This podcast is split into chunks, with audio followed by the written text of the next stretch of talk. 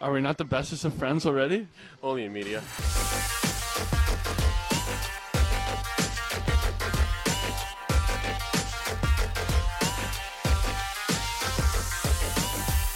Hello, everyone, and welcome to a morning meeting of the Jim Nill Appreciation Society, otherwise known as the Stargazing Podcast. It's again, we're get, getting the band together over coffee today and cross continental. I've got Uri and I've got Mark with me. Hello, gentlemen. How are you? Doing well. I'm doing just perfect. Thank you for asking. My pleasure. Now, none of us are doing quite as well as Roope Hintz is doing as of this morning. Of course, the big news in Stars Land is Jim Nill has worked his magic again. I guess I guess I think he has. we will take it to the panel and we'll see if if my opinion is right. Um, so Hintz Hintz's extension. Obviously, we're going to talk a lot about that. Uh, we're going to talk about Hintz's running mate Jason Robertson, who I think might have scored a goal while I've been talking. And it's weird because the Stars don't play until this evening, but uh, he's figured it out. Um, and then we'll just talk a little bit about the season in general. We had you know, we talked uh, the last time around about kind of a show me week um, coming out of Thanksgiving, and the Stars showed us some things, good and bad, and we'll assess where they stand. And and I think that's a good, that's a healthy dose of of Dallas content for this fine morning. So I, I want to start by saying, you know, as of right now, the combined value, the combined rate that Dallas is paying their number one center and and number one right winger is a shade under ten million dollars. So it's sorry, shade over ten million. Apologies. It's and obviously Hintz's extension is going to kick in, but can we take on, on, a scale of one to ten, gentlemen? One being you know what you'd see out of Edmonton, ten being excellence. How would you rate Jim Nill at this exact moment? And we'll we'll start with you, Mark. Well, he's usually running about an eight in my book, and right now he's running about eleven. Yeah, I, I, that's totally fair. Uri, what are your thoughts? Where where do you see it? I mean, I was about to say eight because I mean, but just for this off season, and let's count the Hintz extension as a sort of sort of extended off season, if you will. I mean, this is just straight ten out of my books. I mean, I really couldn't like see any better move that he could make given the cap situation that they are currently in and they will be in like for the couple of years more to come yeah, and just just to get the numbers out there in case uh, in case some of our listeners haven't seen it yet. So yesterday, uh, Dallas announced a, an eight-year, sixty-seven point six million dollar extension for Hintz, which starting next season will put his value at eight point four five million against the cap and um, you know gets it done before the offseason gets it done you know kind of that first rfa it just gets it done i think is is the way to put it. And i believe that it was assad walk, talking about the deal kind of summed up. Anytime you can extend a you know a six-one number one center that can score 40 goals and be in the selke conversation uh, you may you, you kind of have to do it. And if you can get it done for under nine million dollars that's just that's that's like altering the difficulty settings in a video game because you're frustrated levels of competence. So a fantastic deal. I i, I am um, you know, I, I, that it's just another. Oof, he's he manages his cap, my friends. He manages his cap. I, I would personally put him at around, you know, around a nine, nine and a half. The the only detraction being they kind of have a goalie stuck in the AHL right now because of the cap. But um, it's just a great deal for a key piece. And where I want to start is is just in terms of in terms of the AAV, like I think we can all agree there was more money out there if Hintz had really wanted to make a a thing of it, right? Yeah, I would think so. I mean, he's he's right in his prime age. He's performing. His numbers are probably bumped because he's playing on one of the best lines in the NHL. So yeah, I mean, this is this is Hintz. Uh, this is Hintz giving a little bit of a hometown discount and and I think Miro did the same thing.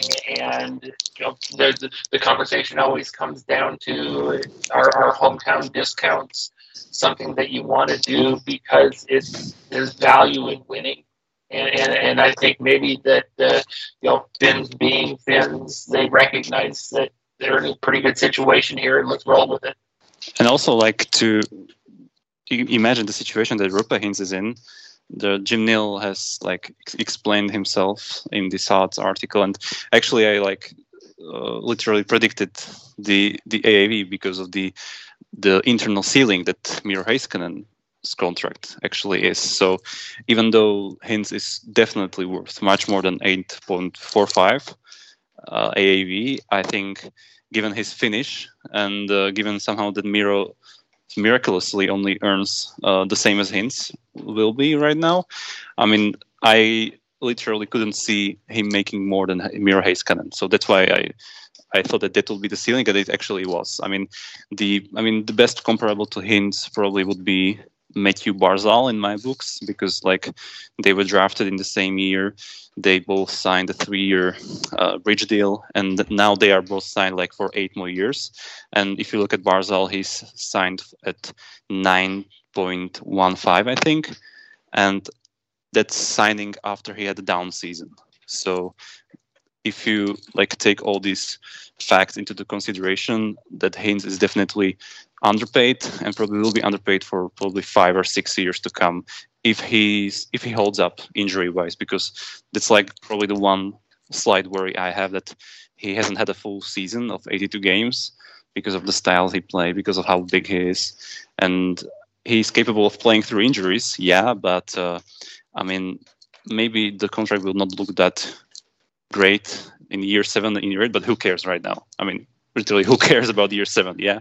Stars yeah, and, and I think as well, it's also looking at his current age. Like it may not look as good in year seven, and he will be, in, but it's it's not like we're talking about a player that's signing his big deal at the age of 28, and by year seven, you know, he's going to be 38, 39 years. You know what I mean? It's it's it, and that's that's also the way that NHL value works, right? Like if he stays, the, you know, it's eight year deal, right? If he stays roughly the guy he is right now for five years, you're thrilled as a Stars fan, right? If yeah. he gets better, even better. Even, uh, realistically, like you can even build in some decline. Like it's it's just it, the other piece that I wanted to talk about is also there's there's been some stuff floating around that we may finally see the cap going up and, and you talked about you know him as this deal progresses would likely continue to be underpaid that looks he's even more underpaid if we come in at sort of the top end of the ranges we're seeing. And if, if the if the salary cap all of a sudden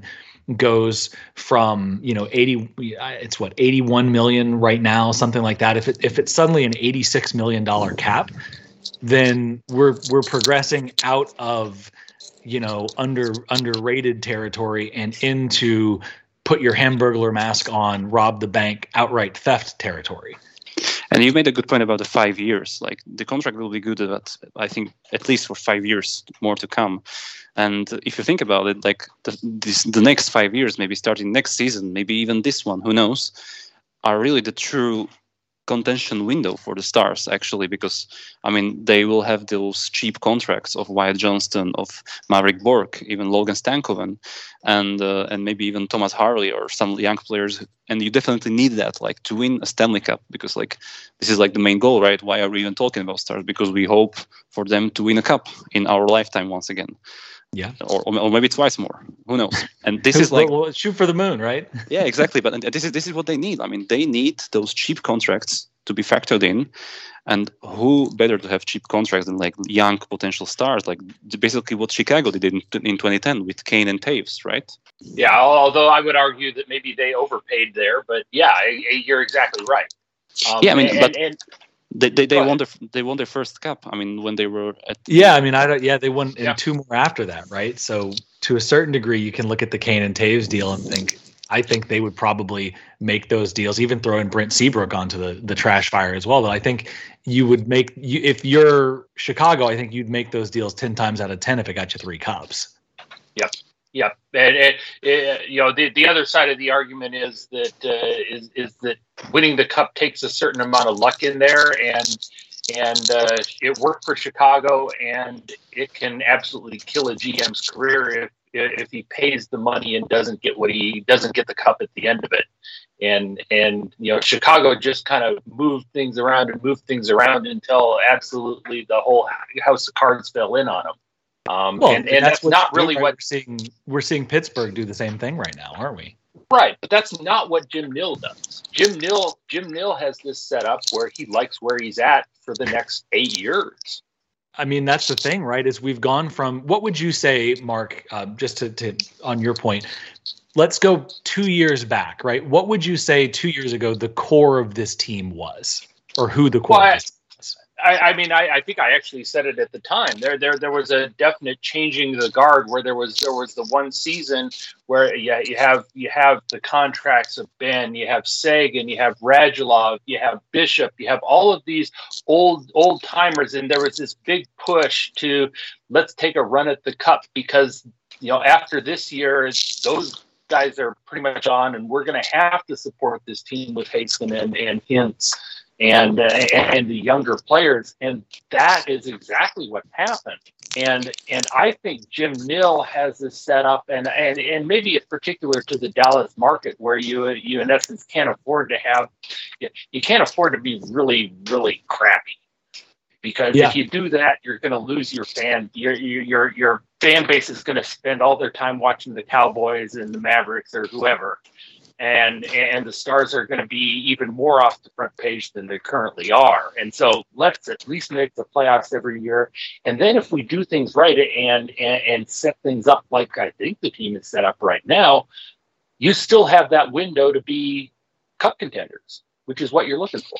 Thinking also- about the Stars roster, right? This deal gives them under long-term contract, right, or lo- long enough term con, but they've got a, a, and we'll get to this in a minute. They've got an MVP candidate on the wing. They've got a bona fide, legitimate number one center in the NHL, not one of those squint your eyes, tilt your head centers, but but the real deal number one center. They've got a number one defenseman and they've got a number one goaltender, right?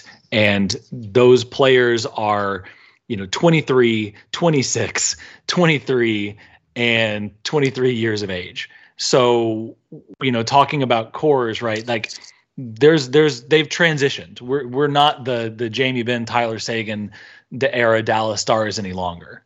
Yeah, and this is, I mean, from the outside media, not the Dallas one. I mean, this has had been like one of the most underrated, like smoothest transitions from one core to another, really. Because, I mean, as you said, Mark, I mean, like two or three years ago, we were like, at least I felt that they were pushing it with the guys like Benn Seguin, Radulov, Bishop. I mean, they had their chance in 2019, and 2020 was really weird year, and the bubble round was pretty, pretty, pretty weird. I mean, who knows if they would be able to do it with, without being in a bubble, actually. But uh, this has definitely, like, this has the feel like to being true contender for at least a couple of more years, maybe even more, like, because the amount of talent that they actually managed to like accommodate under under the cap, and they will be able to accommodate also thanks to his ex- extension.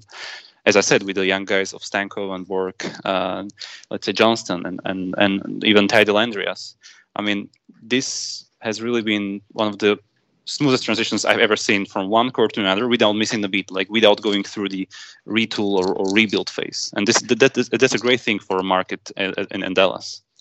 and there's that and it's also a transition that's giving them a chance to reload further right you've got so next season and, and there is some concern right? What does what does joe pavelski's next contract look like? Because you know this the Hintz extension but like outside of joe pavelski no real huge questions next year. They'll get some space back with khudobin's deal expiring. But then things get interesting right? You've got at the end of the 24-25 season you've got nine and a half million of jamie benn coming off the books.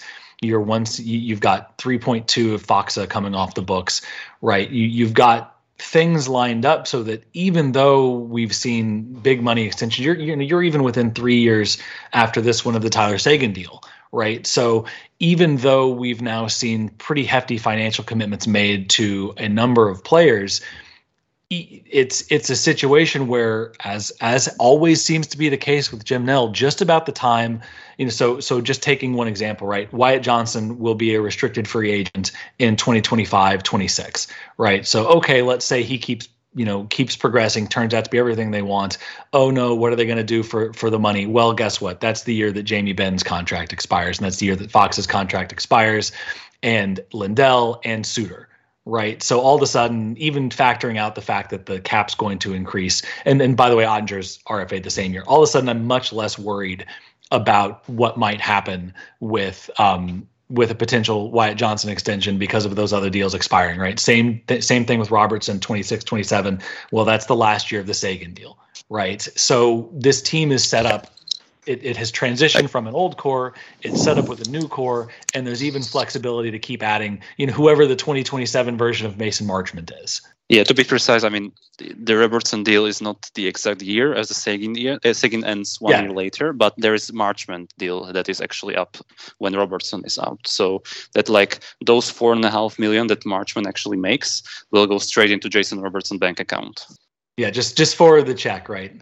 And that's what I like about Jim Nill's. Actually, he's of the best at the cap layering and the layering of contracts. I said it even before in, in this pod. Like the, the the year when Robertson needs a new deal, there's a Marchment deal coming up, and you said it like with Suter Lindell, and that's that's a great thing. I mean, and also the cap will be cap will be like probably maybe five, maybe even ten million more, Yeah. and there will be Stankoven who will be needing the deal at the same time as as Jason Robertson. So we we might be pretty sure that he will be getting a bridge deal at that point. But I think we are getting way too ahead of ourselves right Yeah. now. Yeah.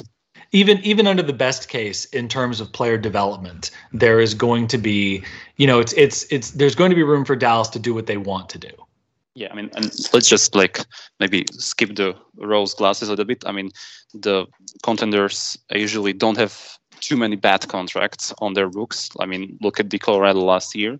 Uh, right now, there are still like bad contracts, like bad value contracts in in Dallas system. Like literally, the Esa Lindell contract is not a good one, and uh, Ryan Suter's one, Faksa, even Khudobin. Like this year, they have probably like overpaid for these guys, and there are still like room to improvement. So I'm definitely curious about Jim Nill's maybe next off season.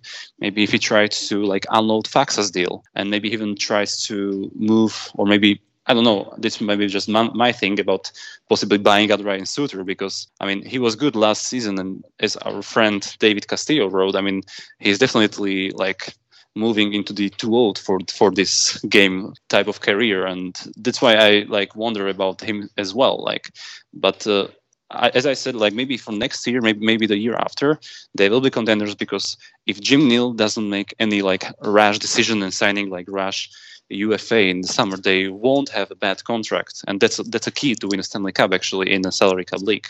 yeah Yeah, and, and- and even something you know with the renaissance of of Benn this year and and Seguin, th- those contracts don't look nearly as bad right now as they did six months ago. And really, I think I, I think maybe the whole league, but Dallas in particular, is starting slowly to learn the lesson that you don't invest heavily for long term in in contracts that are going to age poorly. And I wouldn't be surprised if you if you don't start seeing more contracts come through a bunch of different teams like Joe Pavelski's, where it's it's year to year, you know, pay per for for performance. If, if you're still if you're still interested in playing and and you're still valuable to the to the team, you're going to get a one year deal that's going to pay you something that that reflects what you're worth. And and so that's that's how you see see somebody like Corey Perry sticking around in the league as well. He's not the guy he used to be, but people find value in him and they pay him accordingly. I think that's a good way to put it they find value in him and they pay him accordingly I mean, they were forced to do it, like because of the flat cap. I mean, they really couldn't do anything else. Like, look at the cap friend. Like, 19 teams are over the the the cap space because of the LTIR, and they really there is there isn't just too much money to, to move around. And if you can like see the things that are happening, the trends that are actually evolving, that gone are the days of the third line center making three three million or four millions, like Yeah. like Nick like Nick Bonino. Well, Dallas still have one, yeah. Like the, the, they have uh, Radek Faksa, which who who is basically a four-line center making him over three million. But these are the type of deals that ac- actually uh, evaporated, and you see like Paul Stastny making 1.5, and these are basically, as you said, the type of deals that we might see in the future. Maybe, uh, maybe some, maybe maybe something to look to like during the free agency next su- next summer like there will be some high highly interesting free agents like Patrick Kane or, or somebody like that. So, so I'm really interested of what type of deal he might actually sign and, and with whom. So that will be also fascinating thing to watch. Yeah, I, I think I think the thing that's going to fascinate me for the rest of the year is how we end up playing and and taking a look at people at that uh, second line right wing position, which was kind of Guryanov's, and now we moved Blumel in there, and I'm guessing that uh, that they would have tried something else with with uh, Karlstrom up, you know, Faksa's up there now. We're trying Seguin on the wing. We're trying a bunch of different ways to plug that hole. And I think if we don't end up plugging that hole by the time we're rolling around to, to the trade deadline, that we probably pick up somebody who's on an expiring contract uh, who, who has some skill that we can then afford for you know the last couple months of the season. But I, I think that's really the only thing left here for Jim Nill to worry about as far as this uh, as far as this season. Yeah, it's what can they do, right? What can they do at the deadline? And an X factor there as well is what if, you know, what if we're in a world where Khudobin, sure, it's at the AHL level, but what if he's playing really well? And what if Dallas is in a position where they've got Oettinger, they've got a you know successful Scott Wedgewood, and they've got a suddenly tradable Anton Khudobin. That's not you know when we start talking about the way that contracts prorate over the course of a season, they that could equate into some deadline space. Yeah, and, and to tell you the truth, Khudobin is playing really well. He's from the last four or five games, he's looked NHL quality. Um, he's he's moving with the puck. He's he's not giving up rebounds. He's he's kind of the Dobie that we're used to. And also, like they have like maybe according to cap they have like 3.5 million of uh, cap space like for the deadline. So that's that's pretty okay. And if they like maybe package Adobe like in a deal so they can they can be a players. I mean, the question is if they should be, because in my in my eyes, I think the offense or the forward lines are in much better shape than the defense. Actually, I mean, yeah, that's if if, if I were to like add some player, I would definitely look for right shot D, somebody like Artem Zub from Ottawa, because uh, yes, we all we, we talk about the right wing situation, and there's a there's a spot, there's an opening, but I really th- feel that the defense has become more leaky, and that's probably a thing to I mean keep a close close eye on because next year you might see Logan Stankoven on that second line right wing. You might see Wyatt Johnston like maybe elevated higher into the lineup. There are players, Marek Work. I mean, there's also guys like, as you said, Karlstrom, or, or even or even guys like Studenich or Blumel, who, who can be maybe not in the second line position, but they can fill up those uh, empty spaces on, on, on the third and the fourth line. But on the defense, I mean, all of the guys who are right now on the defense are signed also through the next season. I mean, with the exception of Joe Hanley, who probably won't be that that hard to sign for another season. But uh, looking at the defense, I mean, I think what it really lacks is somebody, somebody steady, somebody who actually can um, defend uh, at, at, at, at, the right at the right side. And I mean, if you just swap Hakanpää with with Artem Zub, I mean, you you then you have like really great like combination of six guys who can who can move the puck, who can defend, and possibly like if I were to spend assets on this trade deadline, I would definitely like do it in mind that I need to get this rental, if it's rental, signed also for the next season. So I wouldn't I wouldn't want to pay like another another pick. Like they only have second round pick uh, from the first three rounds, and I wouldn't like to spend that second round pick this year. I mean, I said it before. The, I see this year as a transitional year. I'm really happy that they did what they did, but uh, like so far this season, they are looking good. But I will just maybe if they stand pat, I will be okay with it. And if they do something, I would rather them to bolster their their their decor rather than for forward core. I mean, it may be this may be like out of the common thinking of the, of the Stars fans, but that's really what I see it right now. I will yeah, say, I just mean, as a very quick aside, a, a, world in which Dallas picks up Artem Zub, the people who hate the way that I pronounce names will lose their minds if there is a Roope and a Zoop on the team.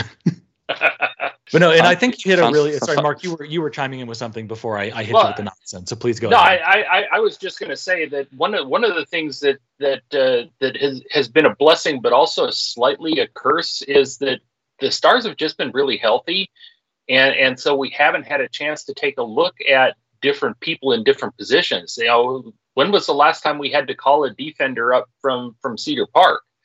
And so there there's there's guys down in Cedar Park who are doing things that are that are making them better, but we never see them because that top seven is is just rock solid and and you know even at the forward at the forward position we have one slot that we can rotate guys in to take a look see how they're performing at the NHL level yeah and, and to kind of combining your both both of your points that gets in, in particularly important on the defense where you know we just went through the the whole exercise talking about kind of the young core and, and the way that Jim Nill has, has retooled the stars, and a lot of that is on the forward side.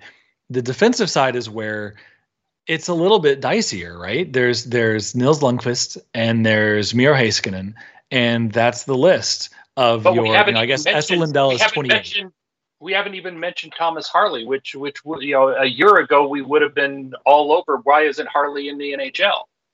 which and and you know as this team continues to move forward right to in a potential deadline deal or to free up space like there's a world in which at least in the short term financially like this team needs him to be here and be a player.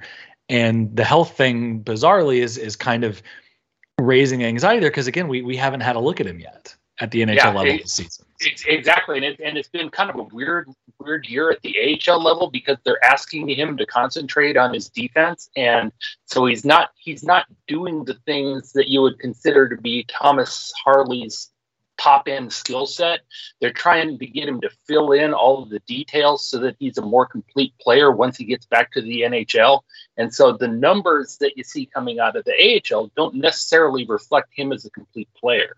Well, and you mentioned this during our last podcast, I believe, and with with Thomas Harley, it's a lot like Ty Dellandrea last season. You you need to, as a fan, ignore in, in a lot of ways. You need to ignore the box score because he is, to your point, working on very specific things for the longer term purpose of being an effective NHL player. Then he is necessarily focused on the AHL performance. And yes, obviously, and and you want him to do both, but take take all of his counting stats with a grain of salt because as you said he has some specific growth areas as a player that are being deliberately targeted that don't necessarily line up in a way that's going to pop out of an AHL box score. Yeah, that's exactly Exactly, exactly. Like he, he hasn't even been playing like power play, right? He was focusing on penalty kill and everything uh, connected with that, like getting the puck out of the zone with like w- w- with on his stick and everything. So these are the facets of the game he actually needs on the NHL level, and he wasn't really good at it. So in order for him to become a like full-time NHL player, he needs to work at it. And this is basically the same situation that Ty, De- Ty Dellandrea has been last year, totally. And it, even even the, the time progresses. Like Dellandrea was drafted one year before, and he he made or he has become the full-time manager probably one year before the Harley will become. And I think that's to- totally on plan. And I'm actually really happy for him because what I heard and what I read, he's actually been doing a really good job for for, for the Texas Stars there. And as Yeah, well, like, uh, we just we just saw Jim Nill give a you know eight million dollar plus contract to a guy that lived through the AHL to NHL, not always smooth transition. I mean, how many times did we pull our hair out bemoaning you know Hintz going up and down right like this this is an organization we, we don't always have to like it and i'm not saying they're always right but this is an organization that has a coherent plan right Yeah, and, For the and, scene uh, takes. you know, well, and and you kind of go. The, the statement is always you find your you find your your niche that gets you into the NHL, and then you perform that. And I think we have a bunch of guys who are down at the AHL level who are set up to fill different niches at the NHL level, and and we just haven't seen them yet. And and so that that's one reason, maybe why I'm a little. I, I don't know that Nill's long-term plans uh, include bringing in contracts of other NHLers. Why why we may not explore the free agency market because we, you know I, I kind of view that as if we do that, that's because we failed to develop one of our prospects, and we have enough prospects down there with skills and and and the ability that that one of them should fill that role. Yeah, and one thing that's really keep an eye on that all the six Ds that are actually playing, like in top six, uh, they will be signed next year, and then, then Thomas Harley comes into the picture, and you probably don't want to see him like being the seventh defenseman next year. You want him to see like to play. So like I would wonder like what are the defensive line next year? Who comes out? Like who is the odd man out? Because there there's supposed to be one man or one player from that D group that won't be playing in top six minutes right like next year. So who will that be? That, that that's the question really. Because Harley needs to replace somebody, and all of the six guys are signed through next season. So there there will be some movement definitely. And it's the nice thing though is is getting a little bit bigger picture view. Like this is all on a very a place of of high optimism, right? So as we record this podcast this morning, Dallas is in third is in third place in the Western Conference, um, behind you know two points back of Seattle, improbably, and less improbably um, the Vegas Golden Knights.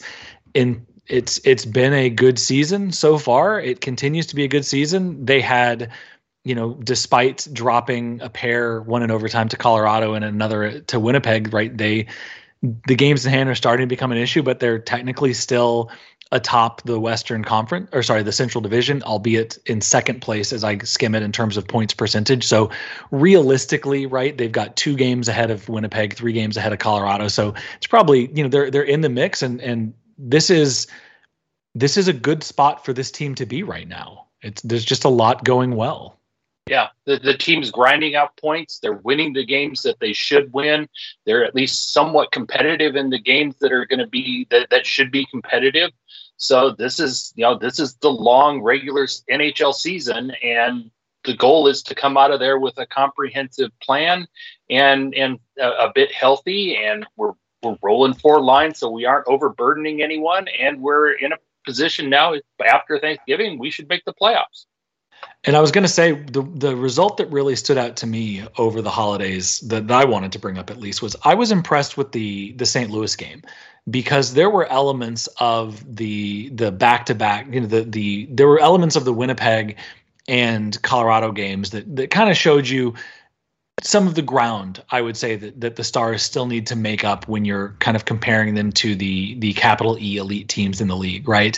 And there were a couple of tough results in there, and and some things didn't go. You know, at one point, I think anybody, the the non Jason Robertson scorers on the team were were struggling mightily, and you know, coming in against a Blues team that has been streaky but has been on the good side of that lately, to get a a win with your backup, you know, kind of unexpectedly needing your backup goaltender to get a win, a, pretty authoritative, authoritative win against St. Louis was, I thought, a real statement of intent that, you know, no, this this team isn't necessarily going to go out and blow everybody's doors off, right? Like it's not this isn't a team that, that's going to be perfect in that regard. But one of the things as as a an upper tier team in the NHL that you can't do is let bad times kind of fester, right? You can't you can't get those big, you know, St. Louis, right? You can't get into a seven game slide. And so I thought that the Dallas response to a little bit of adversity, frankly, um, to get a win in St. Louis was was really impressive to me. Yeah, and especially when you you know you not only have the Wedgwood situation, but you have you know St. Louis is a bit top heavy, and and and they also were able to put the clamps down on our top line, and then you have have, have Benn and and the kids stepping up and just having probably their best game of the season together and and that's how you win that's how you win in the regular season. You have contributions coming in from all these different lines and you can't just say this is the one group of guys that we have to shut down and then we'll win the game. Here you know Hintz, Hintz robertson and pavelski were were not the best line on the ice and and dallas still had the best line on the ice. Yeah that was thing of beauty right? But i mean to further your point i mean not to get too much ahead of ourselves, but that's also how you win in playoffs because mm-hmm. yep. in, in playoffs, basically the top two lines cancel each other out, and that's and then there's a time for your depth guys like to to to create something, and that's what really like encouraged me from that game that depth guys could have been or or, or were or were the difference actually against the Blues, which even though they are not like at their best and models hate them apparently they still have good depth. I think they, they, they i think i still think they are somehow underrated by the at least by the analytics crowd. And they were still playing a dallas team that was likely a little bit tired. You know there's there's some word that there's a, a part of why um uh, why Oettinger didn't get the start is there's there's an illness of some kind making its way through the locker room. So this is a team that had some excuses to come out and lay an egg, and being blunt as a Stars fan, right? In seasons past, this is a team that that might have done that, and so well, they, you know, but but instead they, like you said, they they didn't get a whole lot until that one block shot breakaway at the end to keep Robertson's point streak alive. But the top line really wasn't the factor we're used to seeing it be, and they still won comfortably, and it's all you know young young guns plus Jamie Benn, and it was a great game to watch. It was it was a really affirming experience. And to your point, right in the playoffs, the first thing you're going to do is circle the the Hintz line and say we're going to take these guys out of it and see if they can beat us. Well, results like this one are the Dallas Stars starting to suggest like, hey, well, maybe we're not that simple to defend against. You know, maybe you can't beat us like that, and that's going to lead to you know different tactics and potentially more room for the Hintz line to to excel. Exactly. I mean, that's why I like like my last point could be like I that's why I like Pete DeBoer's style more than Rick Bowness because uh, Pete rolls all four lines almost equally. I mean, it's crazy. Like if you look at the ice time and average ice time, and you have seen that uh, like Winnipeg steamrolled the Avs like 5-0. and the the way Rick Rick Bowness actually played the team, like he put his checking line against the MacKinnon's one, and I mean he could be great, like the let's say preparing strategically against one opponent, but during the course of regular season, and also like to have like continuous playoff success. I mean, this is the way. Like that's actually what Pete DeBoer does. Like to have all four lines rolling and to not be afraid to put anybody out there against against anybody really. And that's why I like. I I already said it in September. I love how they are preaching the process in at, at least in the early stages of the season, and the process is really what could uh, bring them silver at the end of the point. Well, and especially when you make look at the the makeup of of their top lines and right and and having guys with with some of the injury history of Tyler Seguin and Jamie Benn and needing them to be um, important to your team, it is much easier as and I think we're I think we're seeing it. We are we are seeing proof right now, right? But it's it's much easier for Jamie Benn to resemble his old self when he's playing 13 minutes. You know, he played 1307 against St. Louis, had a pair of assists, right? So it's it's much easier for him to be that guy when he doesn't go in every single night with the burden on his shoulders of hey if you don't do this nobody else is going to do this so here's you know give us give us 20 minutes and we're we're doomed if you can't, right? To be in a situation where everybody has that extra breathing room, even the top line's got that breathing room, right? That that's I think that over the course of a season, the physical strain, the mental strain, right, all of it is going to be this this team will be much better for the knowledge that like hey i can afford to have a bad or an off night and the next guy up is going to help me whereas in years past it was if i don't have a good night we're toast and it's it's hard to it's hard to play 82 games of if I don't win this for us, we're toast hockey. So Great. I want to close with a question, and and since I've got a pair of uh, I've I've got an expert prognosticator, and I've got the guy who thinks Jamie Benn was only going to have one goal by Thanksgiving uh, on the line. So I want to get uh, let's just say a divergence of thought processes.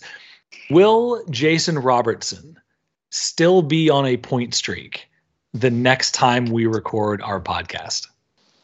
Oh, I mean, do I have to really answer this because I don't want to jinx it? Oh, but, oh, we have. You're we're we're putting you on record. because if I say what I think uh, might happen, then it won't happen. You know how it works. So I'm saying he won't be. I'm saying his point streak ends not in Anaheim game, but the next the next one. All right. We got a hater, Mark. I think he's going to have one goal. Is his goal to extend the point streak? Are you are you getting? Oh well, anything can happen against the Ducks. I, I mean, yeah. So the the Ducks uh, the Ducks defense is a mess. The it, will be fun to watch uh, their top line, but uh, you know that'll be all over by the time people listen to this. Um, I'm just saying one goal because the last time I said one goal, somebody went on a heater. So uh, I, I, I'm going with the program. I'm I'm running with the lack of predicting ability, and uh, and hopefully that works. Yeah, I mean, I mean, I'm also with you, like with the one more goal, but wouldn't be so like starzing if he actually wasn't able to produce anything against the worst defense in the NHL. Like, this, this, this, exactly. The most stars thing to happen would be Dallas to win like six nothing against Anaheim and Robertson to get nothing. Like you know, and Fox, Fox has a pair. Belsky has a pair. Robertson, you know, gets gets like one of those third assist kind of frozen out situations where he, he's in line to get a second assist, but upon video replay, the puck tipped ticked off of um, you know ticked off of somebody in front of the net, and all of a sudden he's he's the third assist. Well, I've I've one last thought here. I, I'm I'm looking at the schedule, and there there is there is one game that I think everybody should circle right now, and that is on the 13th of December. Dallas is in New Jersey on a back to back, and they're going to be playing against a Lindy Ruff team that is just on fire. And that's going to be some great hockey. Would you say they're roughing it? They are they are they are not roughing it. They are they are obliterating people. Yeah, it'll be a couple. They've got you know, and they've got a divisional against Minnesota this week. Toronto, always fun. Um, Ottawa, who got them earlier this year, hopefully can get it back. Detroit is suddenly not bad again, so it's it's not a bad slate of games. Nope that that that road trip that road trip starting out with Pittsburgh and then the Devils is is going to be Yep. is that that's going to be a key stretch right there. Yeah, you know what? Let's do a point projection for this homestand. We have five games: Anaheim, Minnesota, Toronto, Ottawa, and Detroit. How many points do you think they will get during these five games? Ooh, I'm I'm going to be bullish. I think they get I think they get seven points. Yeah, I'm go- I was I was going I was going six six to seven. I, I think I think Ottawa may have their number and Detroit's better than uh, than people think. Yeah, I'm going six as well. I think they win three and lose two during this homestand. Well, all all I need is for one of those losses to be in overtime, and it gets to seven. So there we go. there we go. And they and they, they don't know how to win in overtime again this year. So Yeah, they they are kings of they are kings of loser points right now. Yes, they yeah. are. La, la, last year last year they couldn't lose in overtime, and now they're back to not being able to win in overtime. Oh, Dallas. It just goes to show you should put a ton of stock into performance in one goal games. You should base your entire view of a team on how they do in one goal games. It's super safe and super predictable. Well, as, as it turns out, you know, we've been completely wrong about all of our previous coaches who are who are all good. Is there going to be three coaches up for for Coach of the Year, the Adams Award, and they're all going to be ex Dallas Stars. I mean, it's just something. And that's that's that's before Vancouver hires Ken Hitchcock and goes on a, a miracle run to make the playoffs. yep. Well, I think that's it. We've got Anaheim tonight. It'll be nice to see old friend John Klingberg, and, and hopefully things will um, continue running well for Dallas. They'll celebrate the Hintz extension in style. Thank you both for joining me in your insight. KT, thank you for stitching this all together. And um, yeah, we will please remember to download, to like, to do all the things. Share us on the socials. Hit us up if you have any questions. You know, you know the drill at this point, and we will we'll talk to you next time.